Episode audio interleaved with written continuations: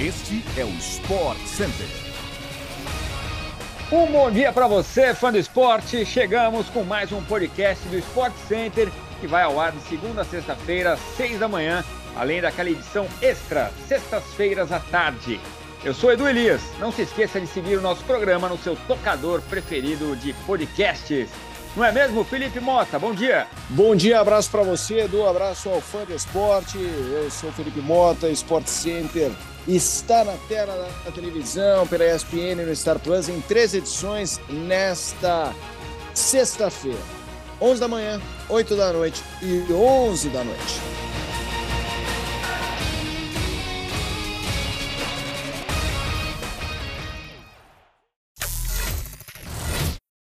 O Palmeiras treinou na manhã desta quinta-feira na academia de futebol, dando sequência aos preparativos para o jogo, esperado jogo diante do Flamengo no próximo domingo. É o segundo jogo consecutivo do brasileiro contra o vice-líder.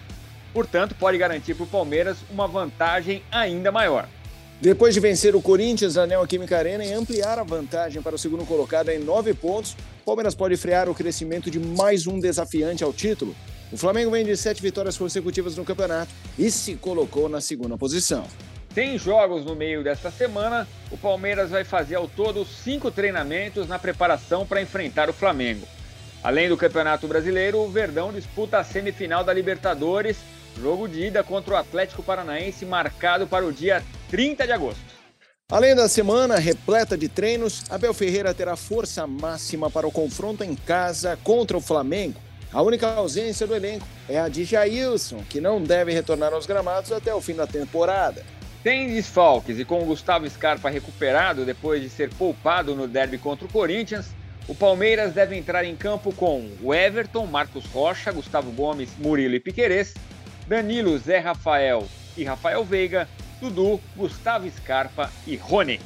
Após o um insucesso na tentativa de contratar Frank de Jong do Barcelona e Adrian Rabiot da Juventus, o Manchester United avançou no interesse em Casemiro do Real Madrid. Segundo a apuração da ESPN, o volante Casemiro está em dúvida sobre o seu futuro e pensa seriamente se deve aceitar a oferta do Manchester United ou se segue a carreira no Real Madrid. O atleta de 30 anos não quer que a história se converta em uma novela e espera tomar uma decisão definitiva antes do fim de semana.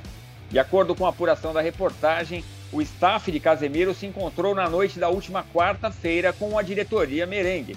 Nesta quinta-feira, o técnico do time espanhol, Carlo Ancelotti, esteve em reunião com o staff do Real Madrid para saber qual será o papel do brasileiro no elenco após a contratação do volante francês Chouameni.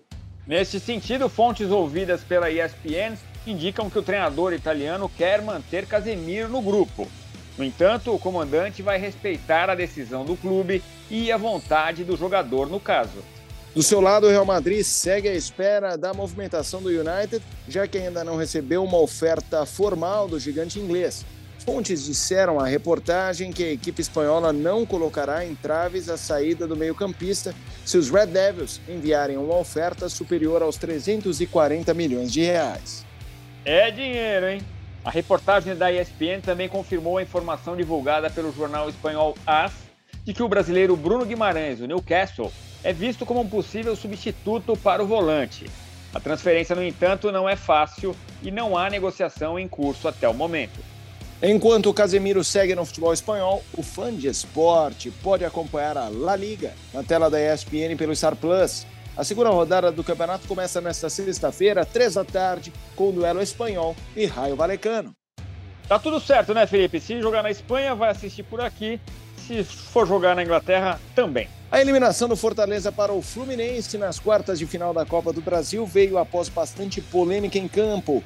Marcelo Paz, presidente do clube cearense, fez questão de registrar a indignação de milhares de torcedores do Leão, gravando um vídeo de desabafo após a partida contra o Flu. Segundo o dirigente, o impedimento de Silvio Romero no jogo de ida já havia sido duvidoso. E o pênalti desta quarta-feira teria sido marcado de forma ridícula. Marcelo afirmou que nunca viu uma penalidade marcada de maneira tão absurda. O presidente ainda finalizou questionando o impedimento do gol de empate, afirmando que todas as decisões do confronto foram dadas contra o Fortaleza. O duelo foi apitado por Wilton Pereira Sampaio. Os assistentes foram Bruno Rafael Pires e Bruno Bosquilha. O VAR ficou sob a responsabilidade de Pablo Ramon Gonçalves Pinheiro. Legal a gente registrar aqui a opinião do nosso comentarista de arbitragem, Carlos Simon, que acha que o pênalti não ocorreu, a falta teria sido feita fora da área, na opinião do Simon. O Fortaleza agora foca na disputa da Série A do Brasileirão e tem duelo contra o Corinthians no domingo. Fluminense segue para enfrentar o próprio Corinthians nas semifinais da Copa do Brasil. Depois de ficar com o vice no WTA 1000 de Toronto, Bia Haddad Maia encerrou sua passagem no WTA de Cincinnati com derrota para Ostapenko no início da semana e eliminação precoce no torneio. As emoções seguiram nos Estados Unidos e o Fã Esporte pôde acompanhar na tela da ESPN pelo Star Plus. Com o resultado, a brasileira perdeu a oportunidade de seguir subindo posições no ranking. Como o torneio já havia sido definido antes do vice-campeonato de Bia Haddad Maia, a brasileira acabou não entrando como cabeça de chave e teve que enfrentar uma tenista muito bem ranqueada. Ela está no top 20, a 15ª do mundo, a Ostapenko. No masculino, os favoritos estão avançando na competição. Melhor tenista do planeta atualmente, o russo Medvedev venceu o canadense Shapovalov por 2 sets a 0 nesta quinta-feira e se garantiu nas quartas de final desta sexta. Quem também se garantiu na próxima fase foi o grego Tsitsipas, que bateu o argentino Diego Schwartzman por 2 sets a 0. O fã do tênis continua ligado na tela da ESPN pelo Star Plus para a disputa do WTA e ATP 1000 de Cincinnati. A programação segue normalmente com o mata-mata da competição a partir do meio-dia. Chegamos ao fim de mais um podcast do Sport Center. Voltamos amanhã com mais um episódio às seis da matina no seu agregador favorito de podcasts. Valeu, Felipe. Abraço, bom dia. Valeu, valeu, Edu. Abração, abração também ao Fã Esportes. Uma ótima sexta-feira a todos.